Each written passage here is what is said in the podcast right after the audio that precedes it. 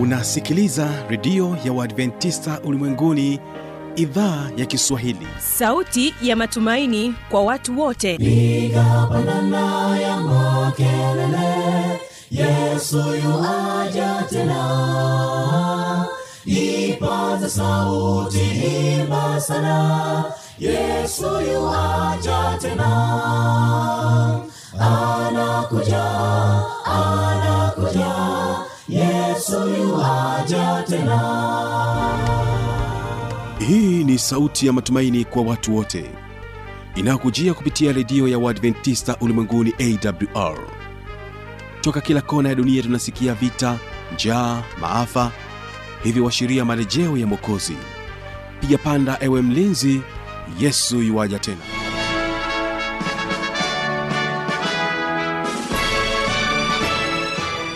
uhali gani mpendwa msikilizaji wa idhaa ya kiswahili ya redio adventista ulimwenguni awr inayokutangazia moja kwa moja kutokea hapa mkoani morogoro nchini tanzania kupitia masafa mafupi ya mita bendi 25 kumbuka unaweza kunipata kupitia morning star fm na vilevile vile kupitia rock fm iliyokuwa kule mkoani mbeya.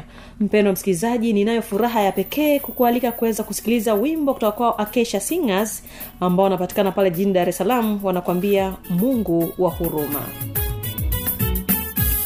mimi mungu wenu asema bwana irudieni mimi. Mungu wa kweli mnapotanga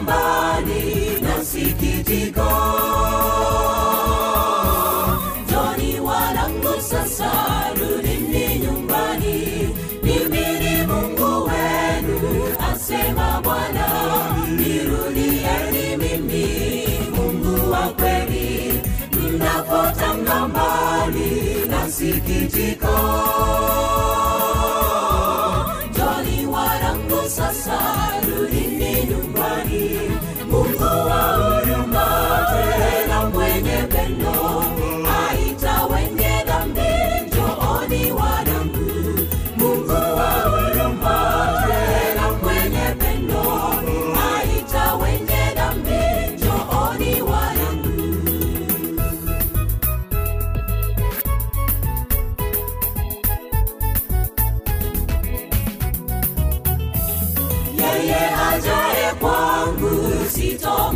sitomtupa nitampa uzima ule wa milele. Kila asikiaye na aje sasa.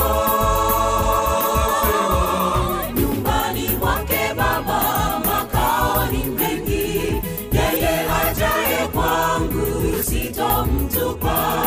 Nitampa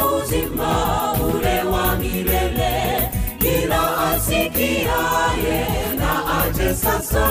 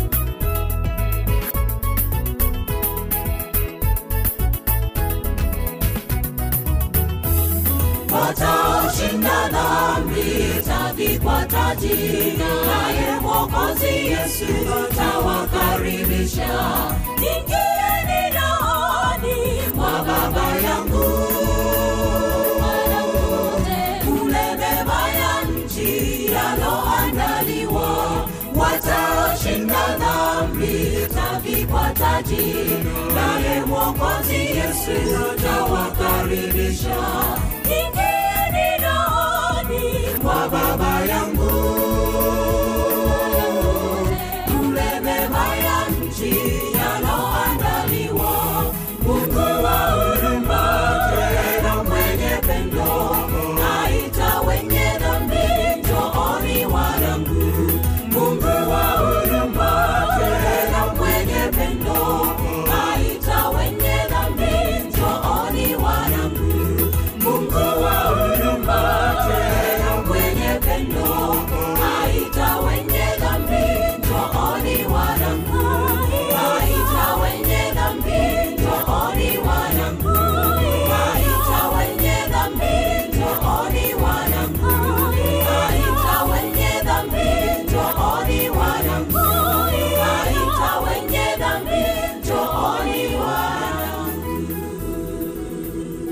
na msikilizaji kwa ujumbe huo kutoka kwa kesha singers unanipatia nafasi ya kuweza kualika katika kipindi cha kwanza ambacho ni kipindi cha ijali afya yako.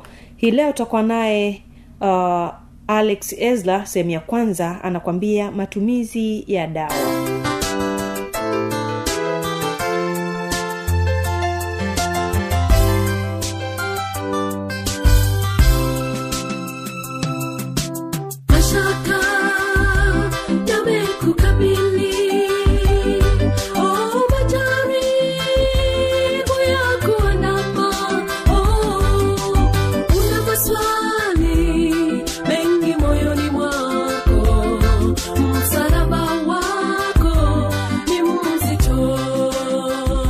wanaitwa ni Abakuri Yesu Family. Waikwambia faraja ni moja kati ya wimbo ambao unatia faraja pale ambapo unakutwa hasa na changamoto mbalimbali katika maisha. Ni matumaini yangu hujambo msikilizaji wa AWR Tanzania na msikilizaji wa Morning Star Radio, karibu tena katika kipindi pendwa cha afya yako, tukujuze yote yahusuyo afya zetu kwa jumla. Na kwa siku hii ya leo tutaenda kuangazia juu ya matumizi yasiyo sahihi ya dawa za antimicrobia. Jina langu ni Alex Esla. Kutokana na ripoti ya shirika la afya duniani WHO iliyotolewa siku chache zilizopita, inaonyesha kuwa kila baada ya dakika moja mtu mmoja hufariki dunia kutokana na usugu wa vimelea sumu vya dawa za antimicrobia. Wizara ya afya nchini Tanzania kupitia kwa mganga mkuu wa serikali Dr. Abel Makubi anasema kwamba usugu wa vimelea dawa dhidi ya ugonjwa unaingiza hasara kubwa kwa mtu mmoja na kwa nchi nzima kwa jumla. tunataka kuwaambia wananchi kwamba tuwe uangalifu, tuwe uangalifu katika kuzitumia hizi dawa ili tuweze kuzuia huo usugu wa vimelea dhidi ya, ya hizi dawa. Kwa hiyo ndio lengo letu, kwa sababu tumeona kwamba kwa sasa hivi kumekuwepo na ongezeko kubwa la usugu wa hizi dawa. Kwa hiyo sasa tunajaribu kuwaelimisha wananchi kwamba ni vizuri kutumia njia ambazo ni sahihi katika kutumia hizi dawa ili wasitusiendelee kupata usugu zaidi ambao utasababisha pengine dawa nyingi zaidi zikawa haziwezi kutibu magonjwa mbalimbali. Antibiotics ni dawa nyingi ambazo kwa lugha rahisi ndio zinazotumika kutibu karibu magonjwa mengi ambayo tunayaona hapa kama ya malaria, minyoo, magonjwa ya UTI, pneumonia, lakini pia zinatumika kutibu magonjwa hata ya fungus, lakini hata, hata magonjwa ya virus. Kwa hiyo antibiotics ni grupu la dawa nyingi ambalo linatumika kutibu aina za vidudu mbalimbali ambao wanatu kama hiyo niliyotoa wanaosababisha magonjwa mbalimbali. Visababishi huwa ni vingi. Visababishi inaweza ikatokana na wenyewe wale wadudu kuandagoa, kuna kitu kinaitwa mutation, anabadilika maumbile yake ya ndani.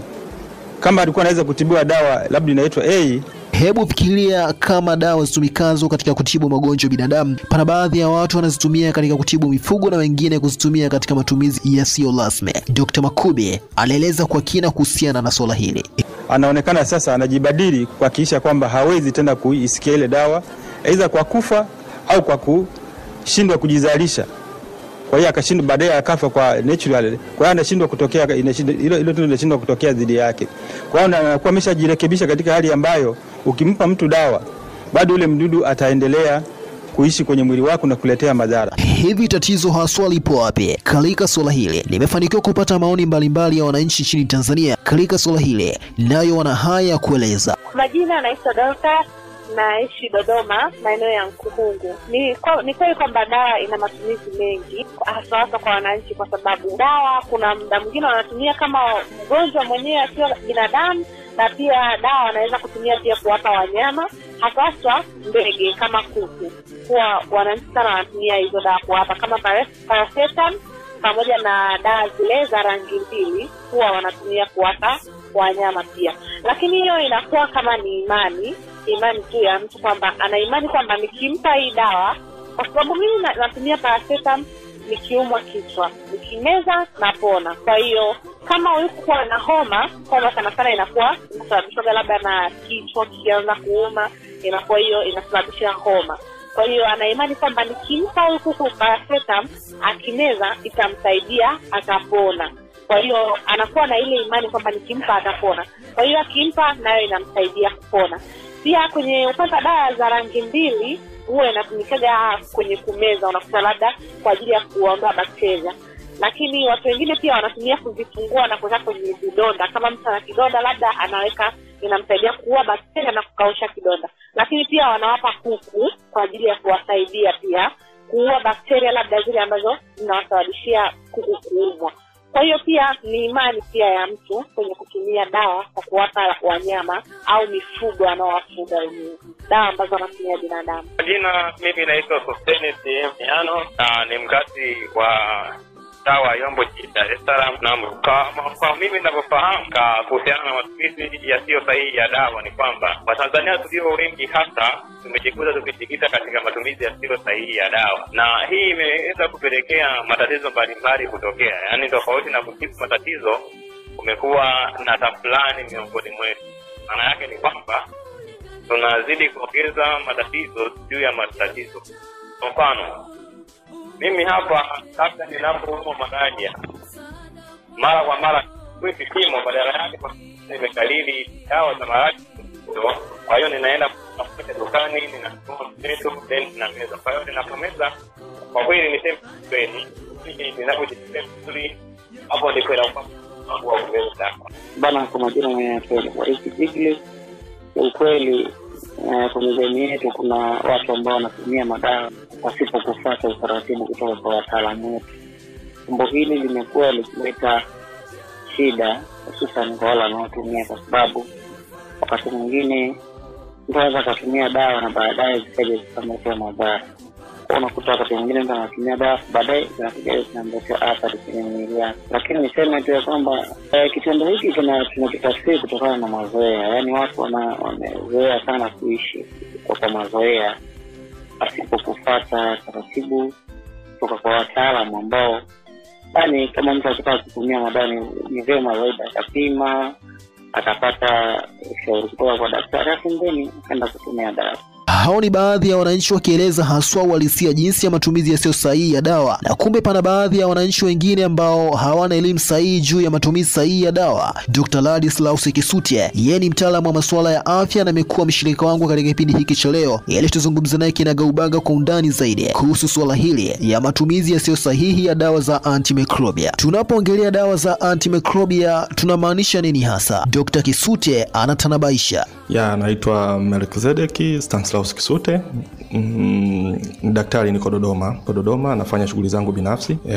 lakini pia ni mdau wa afya kwa namna moja au nyingine nikitoa elimu ya afya kwa jamii e, kwa njia mbalimbali kama hivi mtu kuniuliza au kualikwa kwenye vipindi mbalimbali na kushirikiana na jamii katika kutatua changamoto nyingi za afya. Toka kugundulika kwa hizi dawa kumekuwa kuna matumizi ambayo yanapelekea usugu wa vile vimelea. Ndio maana serikali e, sio peke yake tu shirika la afya duniani waliona kwamba kuna umuhimu sana wa kuweza kuelimisha jamii kuwapa uelewa waweze kujua matumizi sahihi ni yapi na hizi viji- viua vijasumu vinaweza vikatumikaje tukiongelea dokta kuhusiana na dawa za antimicrobial tunamaanisha nini hasa? Ya dawa za antimicrobial ni dawa ambazo zinatumika katika kuua vimelea vya magonjwa au kwa kiswahili wanaweza wakaviita ni vidubini. Maanake ni vi, vi, viumbe wadogo wadogo ambao hawawezi wakaonekana kwa macho wakati mwingine mpaka huwezi kutumia kifaa maalum.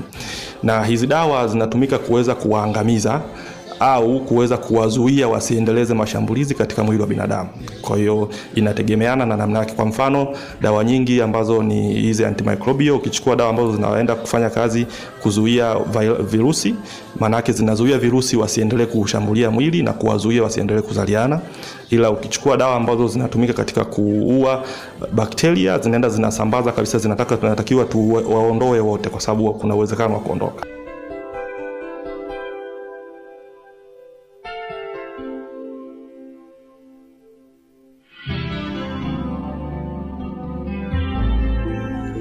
na msikilizaji naamini ya kwamba hii leo utakuwa unafahamu ni namna gani unapaswa kutumia dawa zako ambazo unakuwa umepatiwa.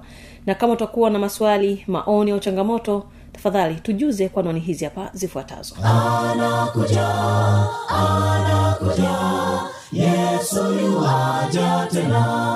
Na hii ni awr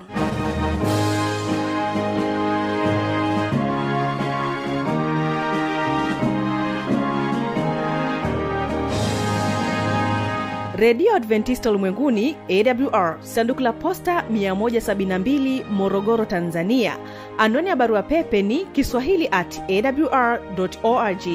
Namba ya mawasiliano simu ya kiganjani 65357814 na pia unaweza kuwasiliana nasi na idhaa ya maasai kwa nambari 769 986355 ukiwa nje ya tanzania kumbuka kuanza na namba kiunganishi alama ya kujumlisha 255 unaweza kutoa maoni yako kwa njia ya facebook kwa jina la awr tanzania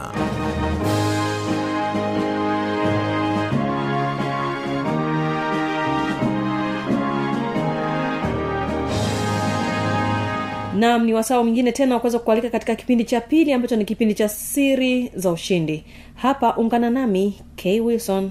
Nilikuwa naye maltina ambaye ni mpambaji.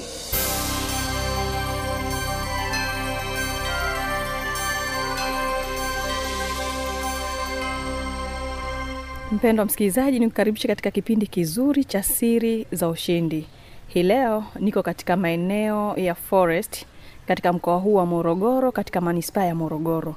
Kumbuka utakuwa nami mtangazaji wako kibaga mwaipaja. Naamini ya kwamba tutakuwa sote kuweza kujua ni nini ambacho nimekuandalia kwa siku hii ya leo.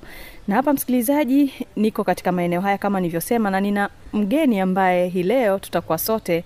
Yeye kwa kawaida kazi zake ni upambaji. Yaani ukiwa na sherehe yako wao ndo wanafanya harusi ipendeze.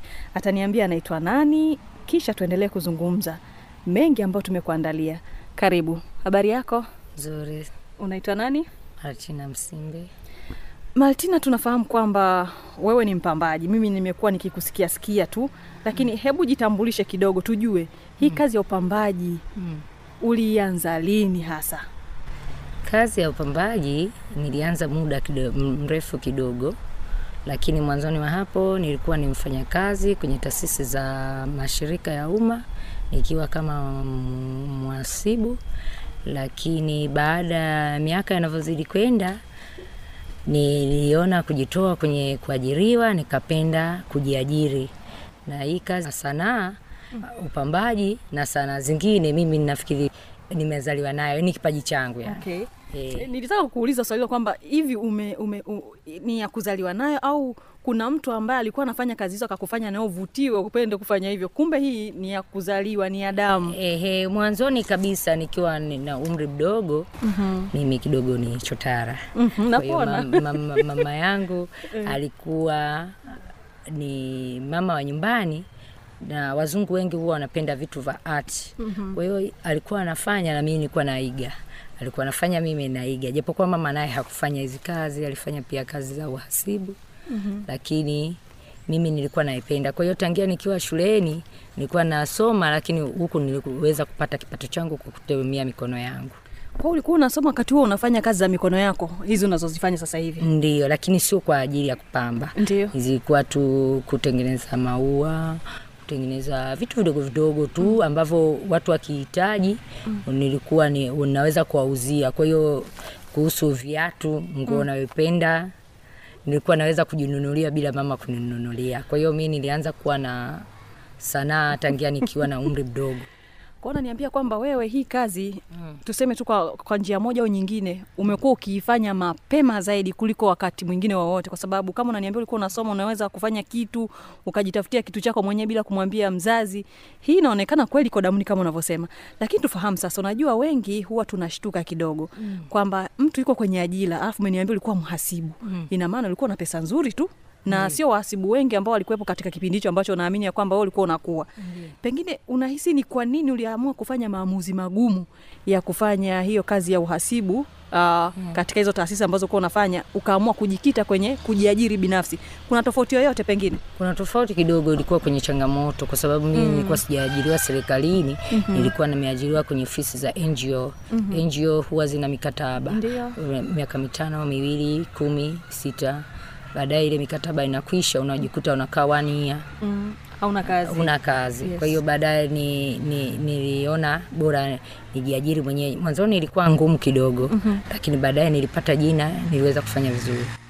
Natufahamu sasa ninajua kwamba pambaji na lenyewe ni soko ambalo mm-hmm. tuseme kwamba lina ushindani kwa sababu kama hautafanya vizuri mtu fulani akifanya vizuri ndo anaonwa pengine hii kwa upande wako toka ulipoanza kuifanya hii kazi unahisi kwamba umeitendea haki kiasi kwamba kwako unaona ni sehemu ya maisha ambayo hauwezi kukosa chochote E, kwa upambaji nilivyoanza sanaa ya upambaji niliipenda mm-hmm. kwa sababu tulikuwa sisi ni waanzilishi okay. miaka kumi iliyopita nyuma mm-hmm. tulikuwa wachache kwa hiyo tuliweza kufanya kazi kwa vifaa vilivyoko zamani Ndio, kipindi hicho. kipindi hicho tuliweza kupata pesa japo kwa sio kubwa sana lakini iliweza mm-hmm. kufanya maisha yakaendelea nikafurahia maisha kujiajiri. Ni changamoto zipi kubwa ambazo kwa kipindi hicho ambacho unaniambia ni ya mi, miaka ya zamani miaka kumi unajua kweli sio mchezo kama mwaka elfu mbili unazungumzia. Ndio ndio. Kuna tofauti gani kati ya miaka hiyo kwenye soko la upambaji na miaka ya hivi karibuni? Sasa hivi teknolojia imepanuka. Mm-hmm. Sasa hivi ya, njia hizi za mawasiliano ya simu za mkononi hasa Ndio. baada ya kuanza kuweka whatsapp instagram nini watu wanaona vitu vingi kupitia kwenye simu Mhm. na wao wanatamani kufanya vile lakini zamani watu walikuwa hawaoni hivi vitu Mm. walikuwa wanafanyiwa kitu tu chochote watakachokiona wanarizika nacho lakini sasa hivi ni tofauti mm-hmm. alafu kipindi cha nyuma siwezi kwa nini vitu vya nje vilikuwa vingii kirahisi mm. kwa hiyo ilikuwa ngumu hata kuvipata Aha. Uh, ndio maana hata wakati mimi nikiwa mdogo utakuta hata yale maua ya maharusi Mm. mataji sijui vitu vidogo vidogo vilikuwa havipatikani kutoka nchi za nje baada ya kuingia bidhaa kutoka nchi za nje Mhm. kwa hiyo vitu vangu havikuwepo kwenye kiwango kwa hiyo niliachana navyo ndio nikahamia kwenye Upambaji. upambaji eh, kwenye upambaji na niliwahi kuwa mshonaji Mhm. lakini nao nikakutana mm, Changamoto changamoto nyingi za wateja wala sitaki hata kuziongea. Nazo Ah, nikaachana nazo. angalau yule ambaye anatamani kufika huko ana, anaenda akiwa anajua nayo sio Mm, changamoto ilikuwaje? Mm. zamani kulikuwa hakuna nguo nyingi vitambaa Mhm. vilikuwa vya aina moja kwa hiyo mshono unakuwa aina moja watu wanashonea. Lakini baada ya vi kuru, nchi kuruhusu vitu vya nje kuingia Mhm. kwa kweli hawa vitu vya ndani watu wakawa vizarau kwa sababu wanaita kufanya finishing Mhm. hazikuwa nzuri. Kwa hiyo vitu vya nje vikawa vinapendwa kuliko vya ndani. Ndio hicho kilikuwa changamoto. Nikaamua kuhamia kwenye eh, mapambo. Mhm. kulikuwa hakuna mtu anayejua kitu. Labda mi niende kwenye magazeti niende Wewe kwenye, ndo mimi ndio niseme ndo nikifanye. Mhm. lakini hakuna mtu anayejua kuna nini. Lakini siku hizi mtu anakuja na simu yake anatoa kwenye instagram anakwambia nifanyie hivi. Ni kweli bahati nzuri kila kitu saizi kinapatikana. Sio lazima upate china. Hapa hapa dar es salaam ukienda kariakoo wapi unapata?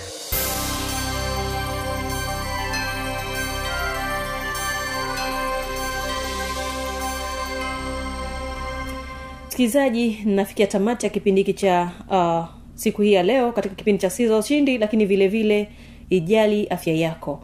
Naamini ya kwamba umeendelea kubarikiwa katika kipindi hiki kwa siku hii ya leo. Nikukumbushe tu kwamba kesho tutakuwa na kipindi cha biblia ya kujibu kwa wale wenye maswali mbalimbali yanayohusiana na biblia ni wasaa wa kuweza kutuma maswali yenu ili kuweza kupata majibu ya maswali hayo. Napokwaga kutoka hapa studio kumbuka ulikuwa nami mtangazaji wako k wilson na hii ni awr kutokea hapa mkoani morogoro nchini tanzania. Hatuna la ziada tukushukuru sana kuchagua kwa sote mwanzo mpaka mwisho. Akesha singers wanaendelea kutubariki kwa wimbo unaokwenda kwa jina la neema bure. Tafadhali tukutane kesho mungu akipenda endelea kutegea sikio vipindi vinavyoendelea kutoka hapa studio. Heri wamtumainio Bwana